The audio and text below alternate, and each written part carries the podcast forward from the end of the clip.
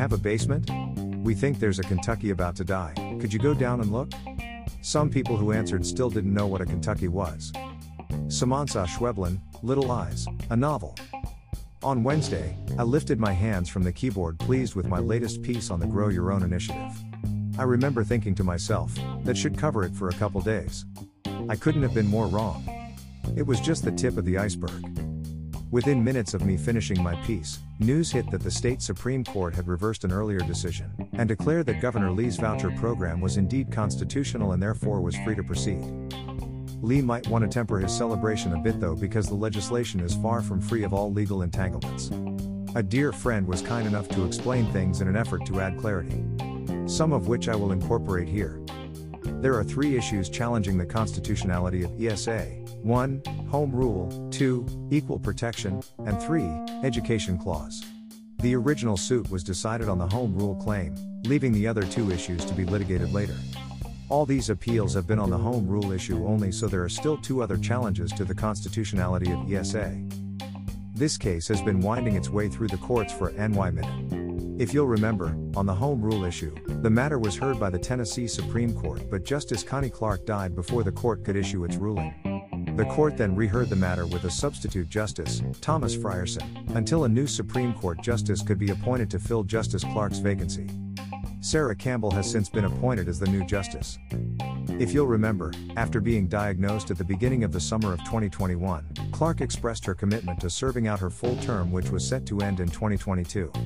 At the time of her death, there was speculation that the Lee administration was aware of the severity of Justice Clark's illness and was planning on incorporating it into their legal strategy in regard to the challenged voucher plan. Perhaps engaging in a little juror shopping, in hopes of finding a more sympathetic justice. Campbell, the settled upon choice, did recuse herself from this decision but will hear future challenges.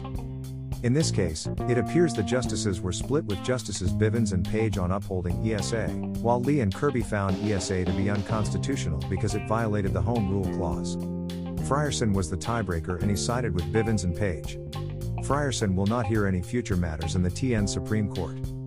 Some clarification on the Home Rule Clause. It requires that a public referendum be held or local lawmakers vote by two thirds majority to adopt a state law that affects their local control over their county or city. The majority opinion held that home rule applies only to counties and municipalities and not to school districts, LEAs.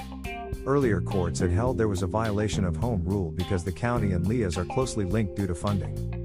The majority reversed those opinions, finding that the close connection between LEAs and counties was not enough to invoke home rule.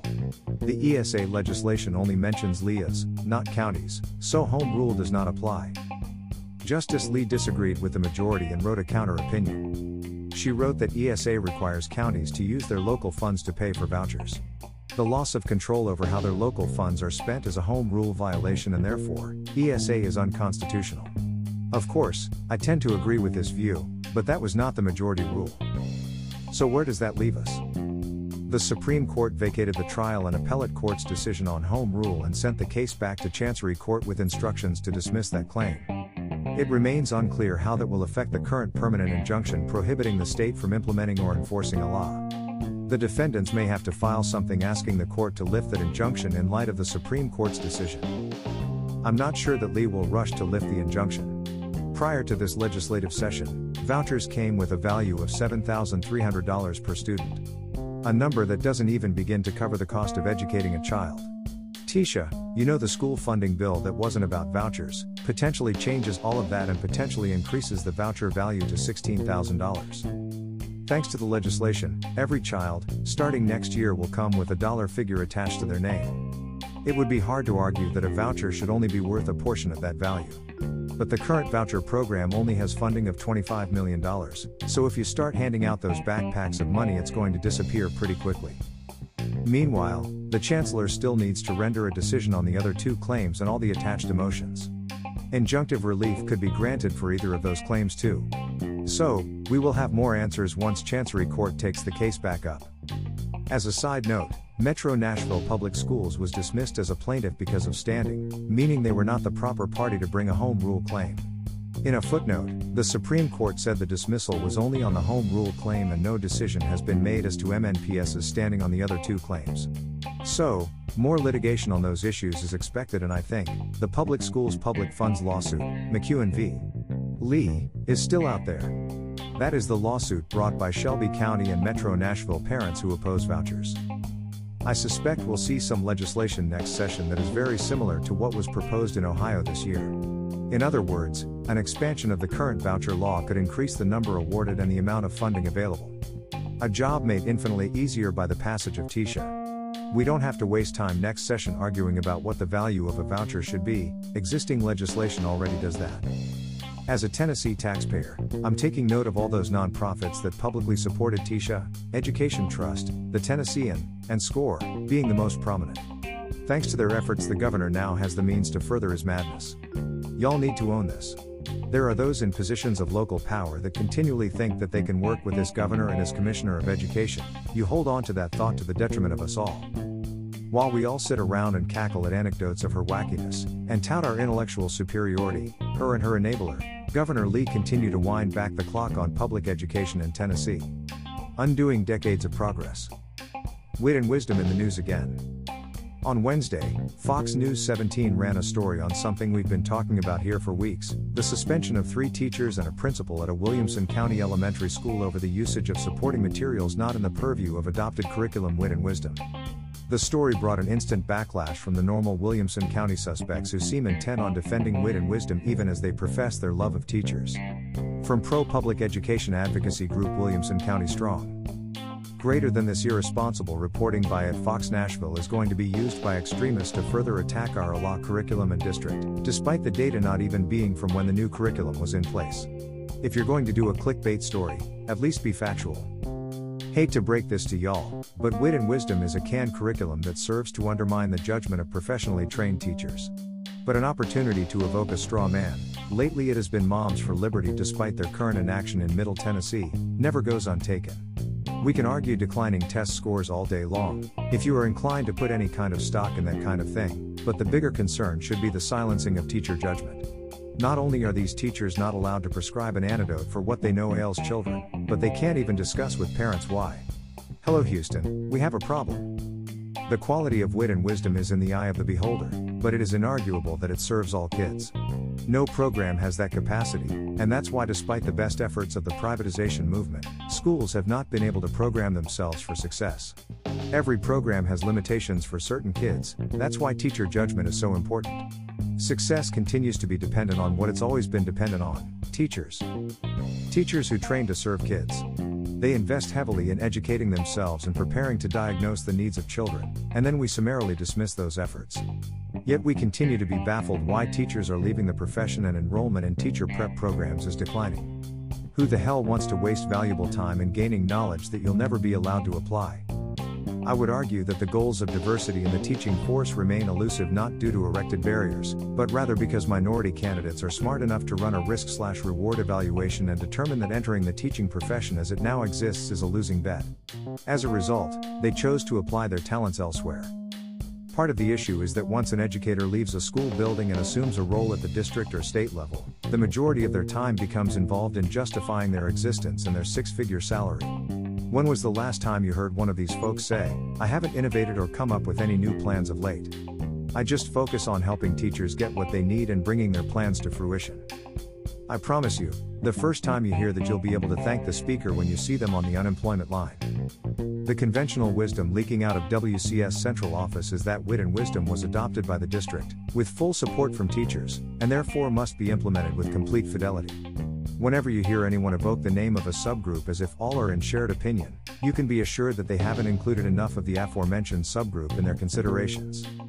It's worth noting that Wit and Wisdom did not even make the state's approved list for K2, even after Commissioner Schwinn halted the initial review process, fired all the reviewers, hired chiefs for change to review the process, and then employed all new reviewers.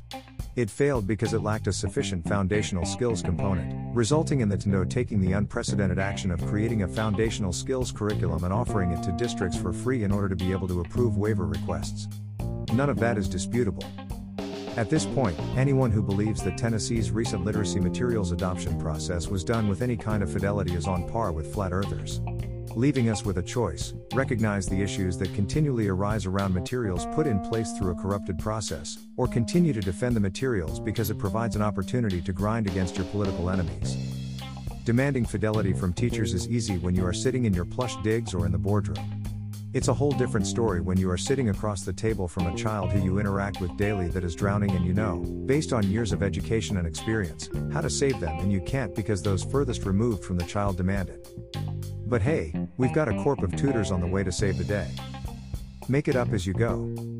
You might remember me telling you last week about the TNDOE's Chief Academic Officer Lisa Coons presenting Universal Screener results in literacy to the State Board of Education. That presentation continues to leave local experts scratching their heads trying to determine where exactly those numbers came from.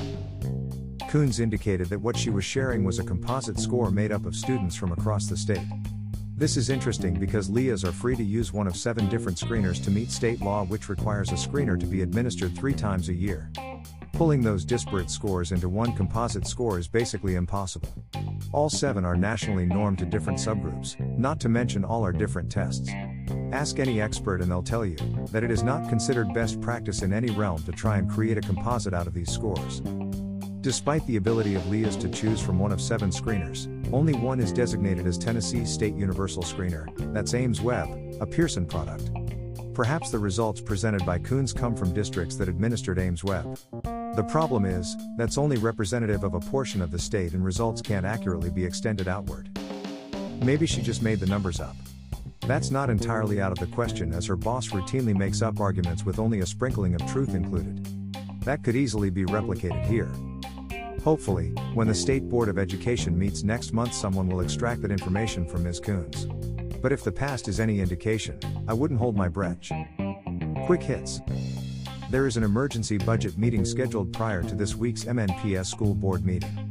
Part of the discussion will likely include recent figures from the state showing an approximate decline in BEP funds of about 22 million. I guess we are going to start talking about those approximately 3K kids that have left the district, something the board has been loath to do previously. The shortfall is going to require either increased city funding, cuts to the current budget, or a combination of both. The fun never stops. This budget hearing was postponed earlier this week when there was a question about whether significant notice had been provided. Part of the delay also stems from a discussion around support pay increases that were supported by a pay study support pay overview final, done by for the mayor's office. Board members had been expected to vote on the increases without being provided copies of the pay study. It is important to note that the Nashville City Charter allows the mayor to designate amounts of money, but not dedicate them. Something that seems to get more and more lost in the shuffle. Also lost in the shuffle is the limited value of any pay study as applicants base their choices on their own criteria, and not a comparison of others. The study makes the argument on numerous occasions that MNPS has done an insufficient job making the argument around the value of district employment. Maybe that could be Initiative 472. So, how are those tax collections going for the state of Tennessee? You might be surprised at just how robust they've been. For a tracker supplied by the Sycamore Institute, Actual collections for April 2022 were about 44% higher than budgeted. As of April 30, 2022, Tennessee had collected about 95% of the $16.5 billion in total budgeted revenue for the current fiscal year. Collections through April were about $3.4 billion higher, or 28%, than what was budgeted for the time period. With three months left in the fiscal year, it is also $460 million more than the state's official projection for the FY 2023 surplus. I'll let you draw your own conclusions. Let's close with some joyous news. This week, TSU announced that as part of a new initiative at Tennessee State University will provide 100 scholarships to students in Nashville public schools, starting the fall of 2023. Per Nashville Public Radio. Greater than the perks of the scholarship will begin while the students are still in high school. They'll have access to a TSU mentorship program during their sophomore year. Once they get to TSU, they'll receive a laptop, tailored counseling support, and four years of paid tuition and fees. Pretty damn cool. That's what I got today. Enjoy the weekend. If you've got something you'd like me to highlight and share, send it to norinrad10 at yahoo.com. Any wisdom or criticism you'd like to share is always welcome. A huge shout out to all of you who've lent your financial support. I am eternally grateful for your generosity. It allows me to keep doing what I do, and without you, I would have been forced to quit long ago. It is truly appreciated and keeps the bill collectors happy. Now more than ever, your continued support is vital. If you are interested, I'm sharing posts via email through Substack. This has proven to be an effective way to increase coverage. I am offering free and paid subscriptions. Paid subscriptions will receive additional materials as they become available. Your support would be greatly appreciated. If you wish to join the rank of donors but are not interested in Substack, you can still head over to Patreon and help a brother out. Or you can hit up my Venmo account, which is Thomas Weber 10. I don't need much, even $5 would help, but if you think what I do has value, a little help is always greatly appreciated. Not begging, just saying.